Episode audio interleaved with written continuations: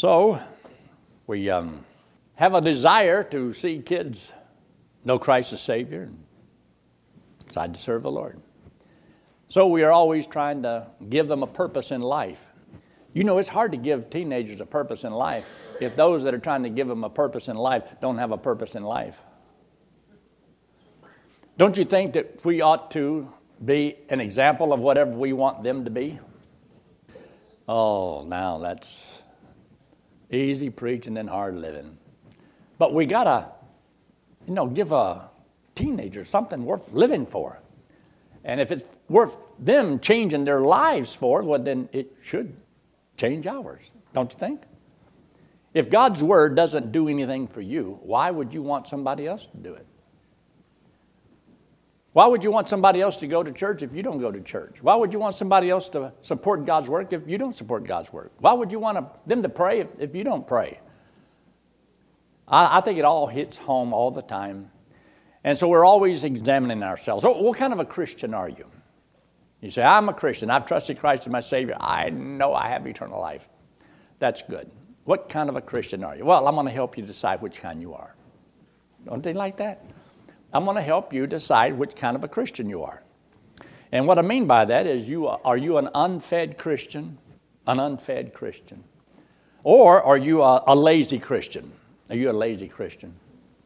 Just plain lazy. Good for nothing lazy Christian. You ever met anybody like that? Aren't you glad it's not you? I met myself, and there I was. What about a worldly Christian? Are you a worldly Christian? Woo. What about a tied up Christian? A timid Christian? A defeated Christian? A victorious Christian? there I am, finally. Well, maybe you are. Maybe you aren't. You know, there's times in our life when we go from one stage to the other, to the other, to the other, to the other. Wouldn't it be neat if we were just top notch all the time? No downtime, just always up, always on the top of the mountain. Wouldn't it be great if we were never really down and discouraged and defeated? Wouldn't it be neat? Uh, maybe that's heaven. But sometimes we go through those various stages. So I want you to take your Bible and turn to the book of Jeremiah. Jeremiah, Old Testament, Old Testament man, Jeremiah. And um, he was having a rough day. He was having a rough day. Well, he had a lot of rough days. His whole ministry was rough. He was called the weeping prophet, and he had things to cry about not only because of what was happening to his people, but what they were doing to him. You know, they didn't like Jeremiah too well. And even the Lord had to tell Ezekiel, look, uh, don't be afraid of their faces. He says, they are a stubborn, hard headed, rebellious people. But I want you to tell them anyway. You know, sometimes we don't get the easiest job. If we just faithful to serve the Lord and shine, it, God puts us where He wants us to. And sometimes it's not our call. But notice what he says here in verse 16. Verse 16 Thy words were found. Oh, any chapter, it doesn't matter. It's just wherever you want. Uh, it's the Word of God, you know. Thy words were found, so, so find any place you want. I don't care. No, in the book of Jeremiah 15. I thought I told you that. I, I didn't tell you that. Huh? I didn't tell you. That was just testing you. I thought whenever I said those words, you knew where it was at. I thought y'all had a photographic memory, you know. He's good. Jeremiah 15 and verse 16 Thy words were found, and I did eat them. Now, I did not find the Word of God until I was 18 years old. And then the Word of God found me. Uh, Betty's dad got the Bible and brought it to me, and I sat down and began to read the Bible. But he says, Thy words were found, and I did eat them, and thy word was unto me the joy and rejoicing of my heart. For I am called by thy name, O Lord God of hosts. Isn't that a good verse, though? In spite of everything else that's going on, the Word of God is to be a rich, dwelling in your hearts richly by faith. So you're to know the Word of God, read the Word of God, study the Word of God, but are you an unfed Christian? Are you a Christian that just don't want to eat? Have you ever met anybody like that in life that just don't want to eat? And if you don't eat, you're going to get weak. Isn't that true? Don't eat, you get weak. So, um, the key thing is are you an unfed Christian? This is why we want to feed God's. I've had people that, uh, you know, they don't come to church for a month and they say, you know, he just doesn't feed me. Well, I put the food on the table. You didn't come to eat. I've had people say, you know, I'm tired of the milk. I want some meat. I want meat to eat. Did you know that meat for one person is milk to somebody else? If you already know it, that's just milk. If you've never heard it before, that's meat. So if you teach the Word of God, there's milk and there's meat. And if it's meat, you can eat. You can eat it all on your own. Because, see, whenever you get older, uh, aren't you able to eat meat on your own? Or does your mother still have to cut it up for you in little bitty bites and chew it for you and then put it in your mouth? Now, little bitty kids, you mind. But the preacher is to teach the Word of God, and you decide what you're going to eat. So sometimes there's milk, sometimes there's meat, depending on what you know and what you don't know. And so some people have heard about the rapture. Oh, that's just milk. It's all I hear about is the rapture, because I already heard about that. Somebody else has never heard it. Says, Buddy, was I fed today? I mean, they got something that they hadn't had before. Can you satisfy everybody? Don't even try. You'll go nuts. But as Christians, we are supposed to feed upon the Word of God. Now, take your Bible and look there in the book of 1 Peter chapter 2. 1 Peter chapter 2, over there in the New Testament. 1 Peter in chapter 2. When the Lord tells us that we have been saved or born again by the Word of God, and see, it makes that statement in the previous chapter up in verse 23 where it says in chapter 1 of 1 Peter, verse 23, being born again, not of corruptible seed, but of incorruptible by the word of God, which liveth and abideth forever. So the word of God gives to us eternal life. It's the incorruptible seed. So when you and I trust Christ as Savior, we have the new birth, and the new birth comes from an incorruptible seed, means it can't die, means it lives forever. But the Lord tells us that in chapter 2, chapter 2, verse 1. Wherefore, laying aside all malice and all guile and hypocrisies and envies and all evil speaking, how do you lay all of that aside? It's part of your nature. That's the way you were. That's that old sinful nature that you have. But how do you lay it aside? Well, he tells us how to do that. In verse 2, as newborn babes desire desire something else. Now, you can desire the flesh, or you can desire that which comes from the Word of God. So, if you have a hunger for the Word of God and you want to feed upon the Word of God, it will make you whatever it is.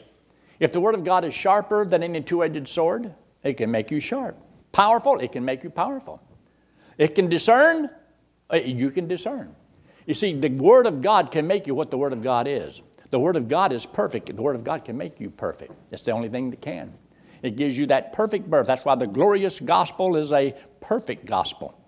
There's nothing lacking in that message because if I have to be perfect to go to heaven, then the gospel has to make me perfect. If it doesn't make me perfect, it's not any good. So all I'm left with is the flesh. I got to try to do my best. But I don't have to worry about that because the Word of God makes you fit for heaven. It means if I believe it, it gives me a new birth, which is a perfect birth, and I'm good to go. Isn't that good news? That's good news. I knew you'd like that. But notice what he said in verse 2 As newborn babes desire the sincere milk of the word, that you may what? That you may grow. So an unfed Christian is not going to grow as they ought to grow. Now take your Bible and turn to John chapter 9, the Gospel of John and chapter 9. John chapter 9. And look there in verse 4. John chapter 9 and verse 4. What about being a lazy Christian? Just don't want to do anything. You know, some people just have a motivational problem. I found out this though everybody is motivated to do what they want to do. Some people are motivated just to sleep all the time. Some people are just motivated just to be lazy. That's their motivation. They'll be a beachcomber. you know, I'll be a bum. Well, that's what they're motivated to do. Everybody's motivated to do what they want to do. But now the key is can you find a way to motivate people to do what they should do but don't want to do? So they say you can lead a horse to water, but you can't make him drink. So you put salt in his oats to make him thirsty so that they'll want to get some water. Well, I think the Lord does a little bit of that for us also. But look here in uh, verse 1 of John chapter 9, and he says, And as Jesus passed by, he saw a man which was blind from his birth. And the disciples asked him, saying, Master, who did sin, this man or his parents, that he was born blind? Jesus answered, Neither hath this man sinned nor his parents, but that the works of God should be made manifest in him. I must work the works of him that sent me while it is day. The night cometh when no man can work.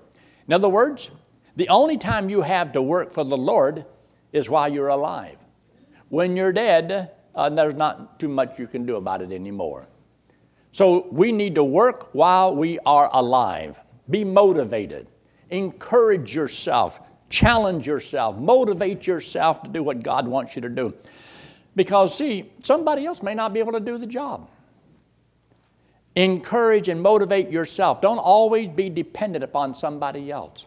Learn to walk with God on your own. Learn how to stand. Because when you get to heaven and you have to face the Lord, well, Lord, you know it's not my fault. Obama said it was Bush's fault. And the reason I don't do anything is because it was Bush's fault. No, you are to assume responsibilities for yourself. Learn to discipline yourself. Now, I'm talking about that a little bit tonight. How to discipline yourself. How do you make yourself do what you should do? Because you see, that's the biggest key to keep going. Otherwise, you quit, you stop. And that you do not want to happen. Look in Matthew chapter 21. Matthew chapter 21. Time to work. Matthew chapter 21. And you'll notice there's a, a little parable that's mentioned here. But look in verse 28. I had two sons. The Lord uses an illustration here about a man who had two sons. So he says in verse 28 But what think ye? A certain man had two sons. He said to the first, he came to the first and said, Son, go work today in my vineyard. And he answered, as a typical teenager would, I will not.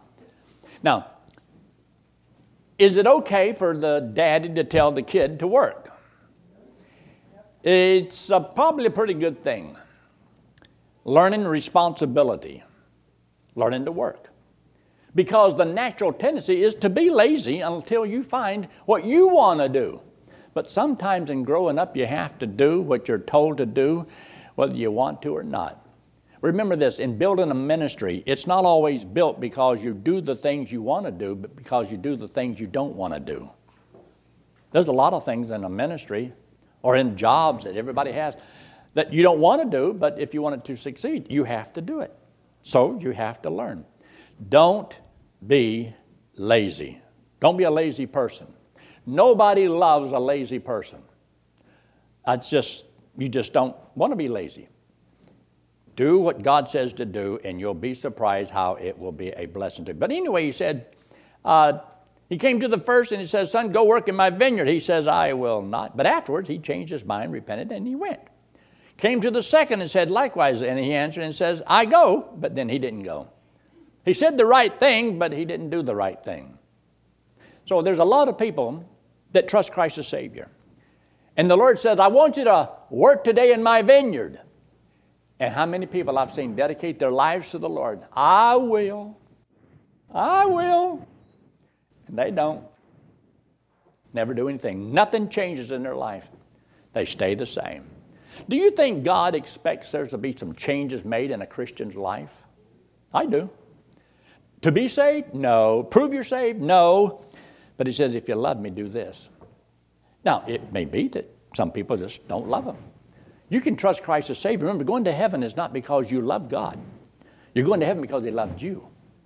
After you trust Christ as Savior, I believe that if you start reading and feeding on the Word of God, uh, it just kind of creates a love on the inside of you where you want to do those things. Take your Bible and turn to James chapter 4, the book of James in chapter 4. Now, you know, what about, you know, being a Christian that just won't separate? Do you think that's in the Bible? Should a Christian have a separated life? Well, I guess, you know, some people just separate themselves from everybody, get them a little old hut in the backside of some mountain in Alaska. Well, I'm separated. I'm living that separated life. I don't think that's what he's talking about. Well, I got away from the world. You have to be where there are people. God didn't take you out of the world, He left us in the world so that we could influence the world. So we are to influence the world. But there's something that's uh, important for us to remember. Look there in chapter 4 and look in verse 4. Ye adulterers and adulteresses, know ye not that the friendship of the world is enmity with God? Whosoever therefore will be a friend of the world is the enemy of God. Ooh, now, but ain't that that's strong? Does the Bible say anywhere be not conformed to this world, but be transformed by the renewing of your mind. Is that a verse in the Bible somewhere? Where? Romans chapter 12, verses 1 and 2. Those are two very good verses. But verse 2, be not conformed to this world. So if a Christian is conformed like the world, well, what do you mean by are you conformed to the world? Don't be conformed to the world. If the world makes you into its mold. It's outside pressure of the world making you what it wants you to be. Or to be transformed is, means that there's a power on the inside of you that shapes and molds you the way you're supposed to be. So either the world shapes you because of its pressure, or the Lord shapes you because of His pressure. The Word of God puts pressure upon you teaches you how to restrain yourself from certain things and to refrain from certain things. So, the change your life is the renewing of your mind. Sometimes people make the biggest mistake of trying to get people to change their life when they haven't renewed their mind. Then that means that they only conform to certain rules and regulations, but it never got to their heart where their mind has been changed.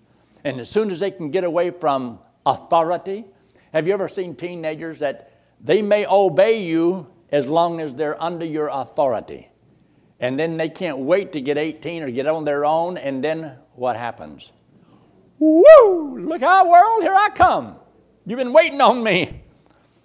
And so it never got inward change, it was just external laws that they obeyed. They may be disciplined in the sense that they obey, but being disciplined does not mean spiritual.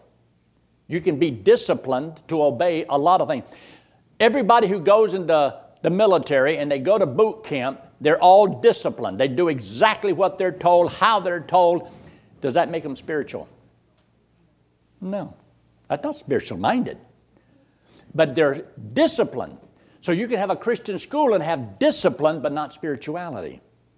You can come to church and you sit where you're supposed to and you sing like you're supposed to and you can give money like you're supposed to and you can do all things like you're supposed to, but that doesn't make you spiritual. It means you're disciplined. It means you're obedient in certain areas. But it may not be that the reason that you do it is because I love the Lord. And I'm doing it because the Holy Spirit has taught me from the Word of God to do it. Or you do it, well, the preacher said. If you do what you do only because the preacher says, that's not going to be very good. It's not going to last very long because the preacher will then say something that you don't like and then you're going to get mad at him. But if you do what you do because the Lord guides you, well, then you have something to help you for the rest of your life. And it doesn't matter what people say and don't say or how they live and don't live. So take your Bible also and turn over there to the book of Second Corinthians and chapter 6. 2 Corinthians in chapter 6. And look in verse 17. Verse 17.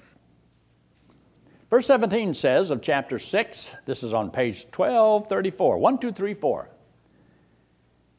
Wherefore come out from among them and be ye separate, saith the Lord, touch not the unclean thing, and I will receive you. That means if you don't, he's not going to receive you and you don't get to go to heaven when you die. No, that's not what he said. He's already talking to believers.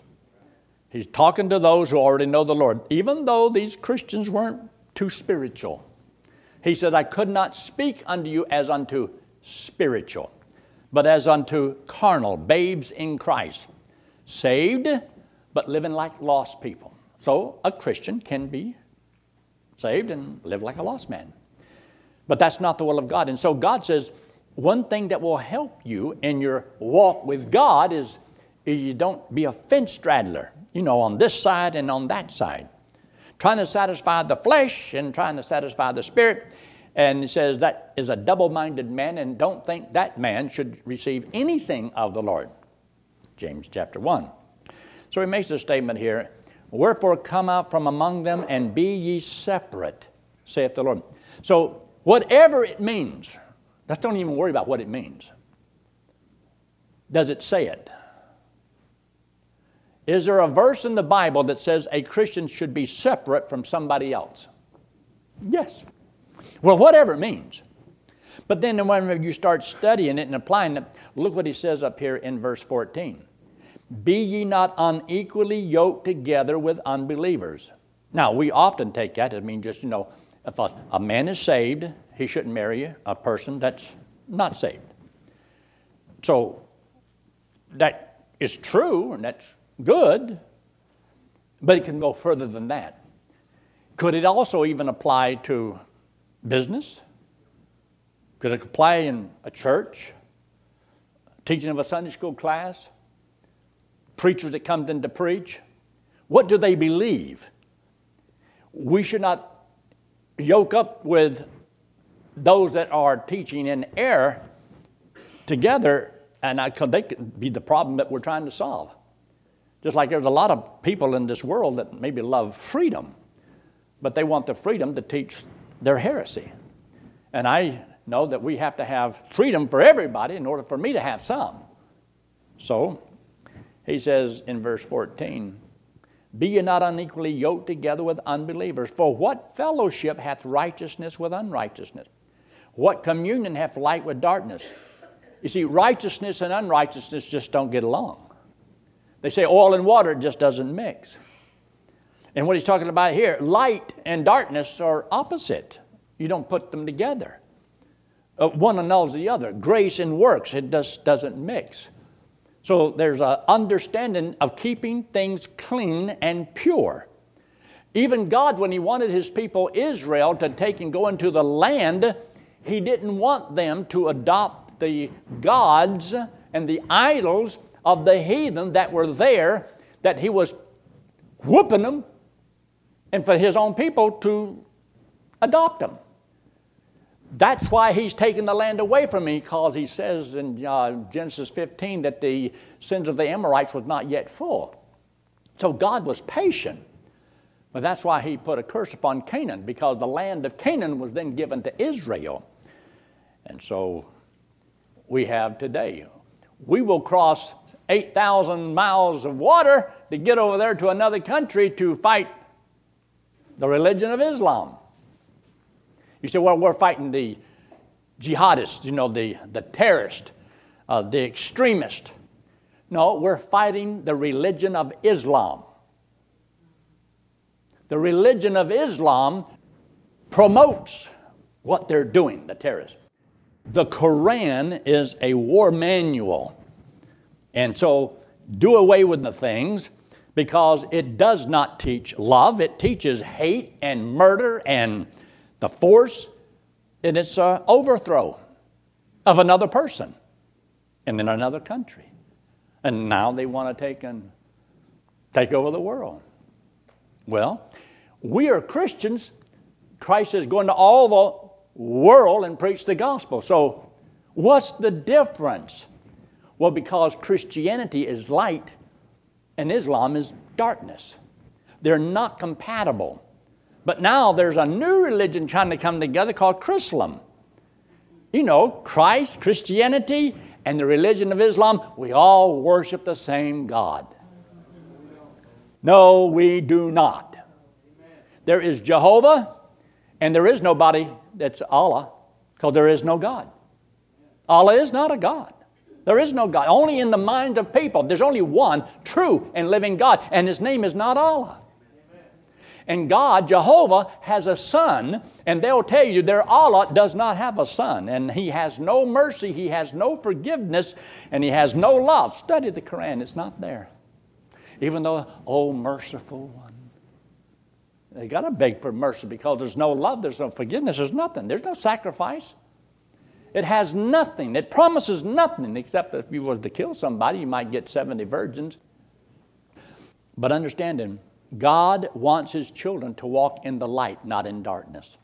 God wants His children to walk in the spirit, not in the flesh. You see, separate yourself as much as possible from that which feeds the flesh. One of the things that I try to do as a, you know, a preacher, and for myself personally, is try to figure out what helps me to grow spiritual and what will take and lead me to desire the things of the flesh, and that becomes a goal. So you have to decide what is it that helps me to stay strong. Some people say, well, this doesn't bother me at all. Okay. Do whatever it takes to keep you right with God. But whatever it is, you have to be careful. That same thing that bothers you not necessarily bothers everybody else. So cut people a little slack and try to encourage people to want more of the Lord.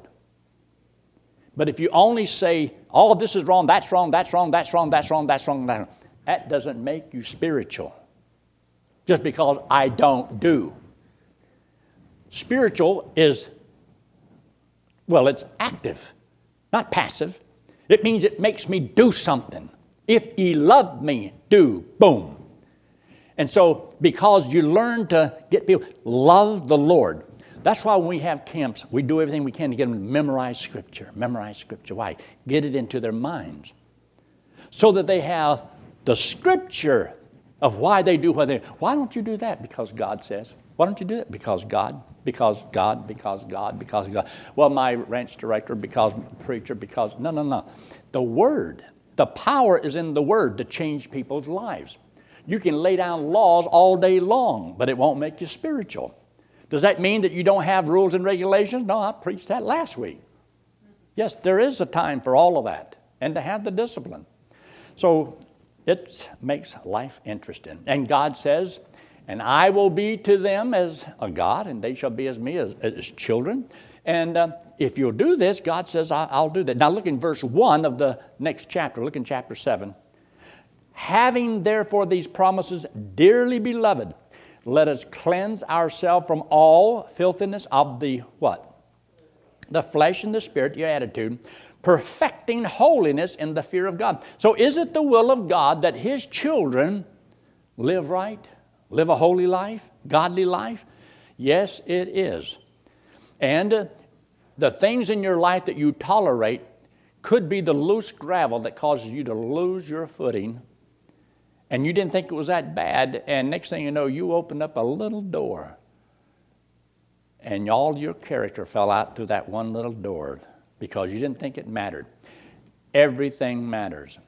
But learn how to discern for yourself. Otherwise, somebody has to walk through life holding your hand all your life and telling no, no, that's not right. No, no, no, no, no, no, no, no. Then you despise people who do that because, oh, they're so much more spiritual. Then you get to the place where you become, oh, well, you know, I would never do that. But and then you become judgmental and looking down upon the people. What does he say in the book of Hebrews, and uh, excuse me, the book of Galatians in chapter 6 and verse 1? Those that are spiritual seek to restore those that are weak, considering thyself, lest thou also be tempted to fall the way that somebody else felt. And the subject is because of the flesh and the spirit in the previous chapter. When you see somebody walking in the flesh, feeding that flesh, then you know they need some help. But be careful how you point it out. Or Lord, Lord may let you see how weak you are with one little temptation, and you could fall. So always be careful. Now, the next thing I want you to see there, look in the book of Mark, chapter 11. Mark chapter 11. You got Matthew, Mark, Luke, and John. Mark chapter 11. Mark chapter 11, and look in verse 1. As you know, Jesus was um, getting ready to make his entrance into Jerusalem. So he says there in uh, verse 1 And when they were come nigh to Jerusalem, unto Bethphage and Bethany, at the Mount of Olives, he sendeth forth two of his disciples and said unto them, Go your way into the village over against you, and as soon as you be entered into it, ye shall find a colt tied. Now, how did he know that? How, how did he know that? I think he was God.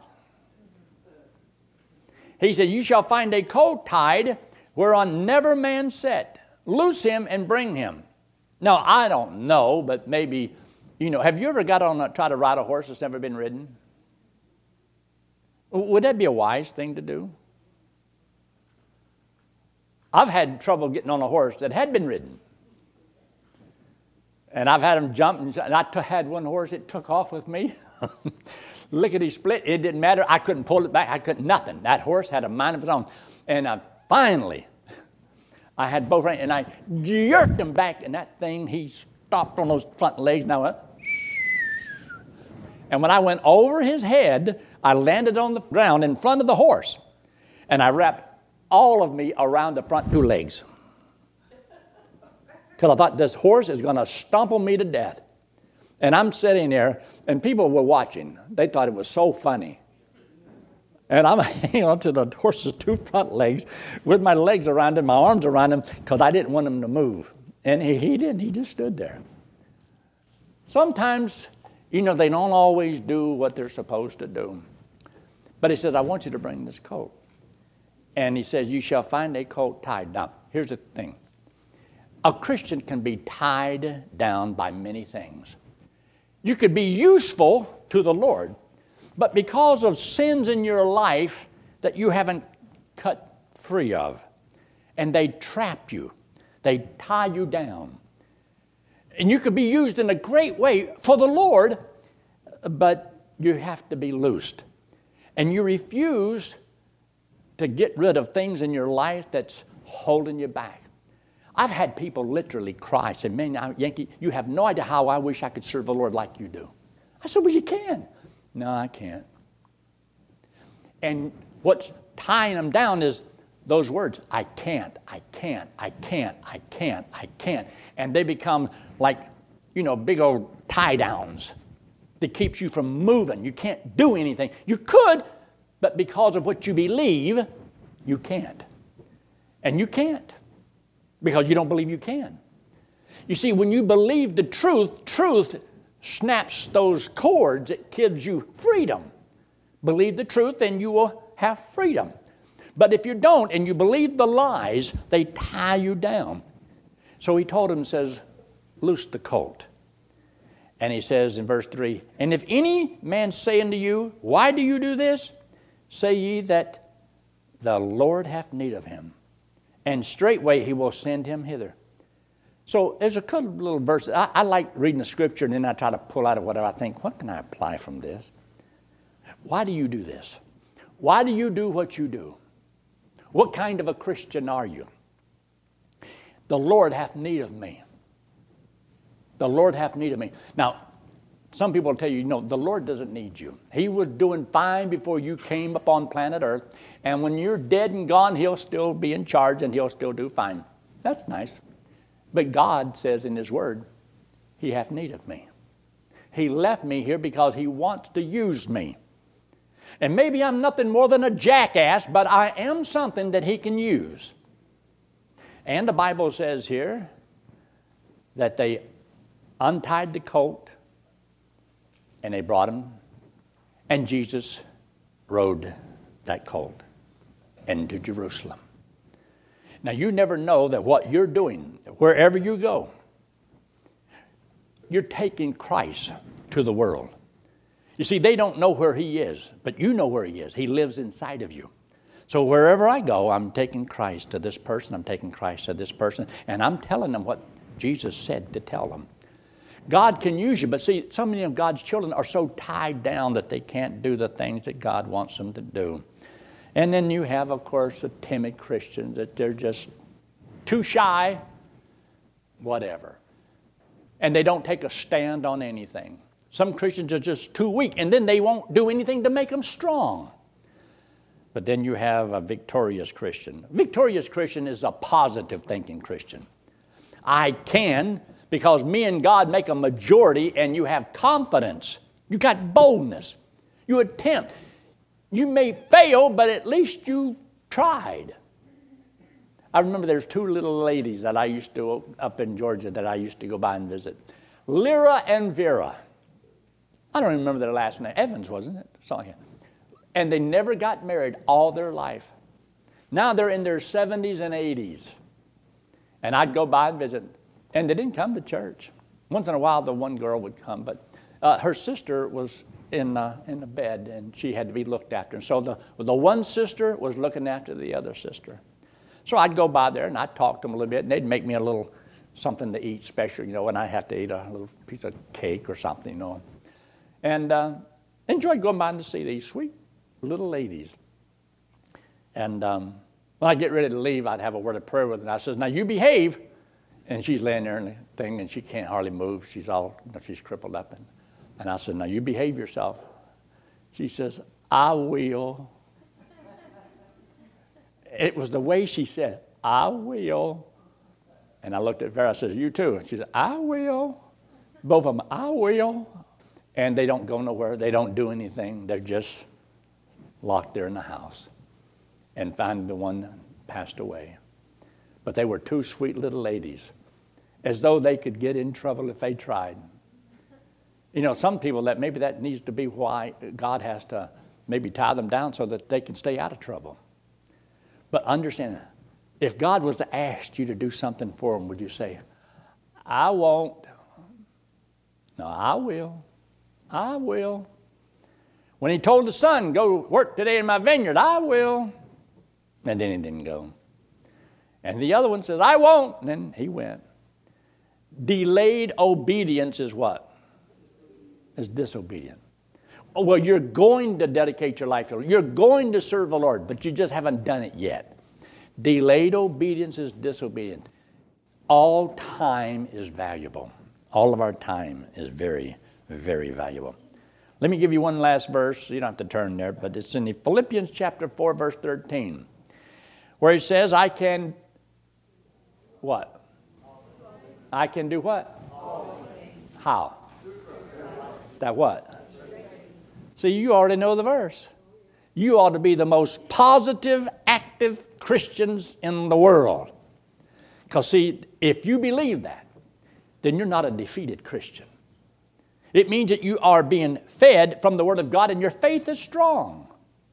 You're not tied down because I can do. I can. Some of you, I can't, I can't. I will. I want you to always think about little and Vera. I will. You can. Let's pray, shall we? Father, we thank you so much for your blessings to us. Thank you for your word you've given us and blessing the service to follow in Christ's name. Amen.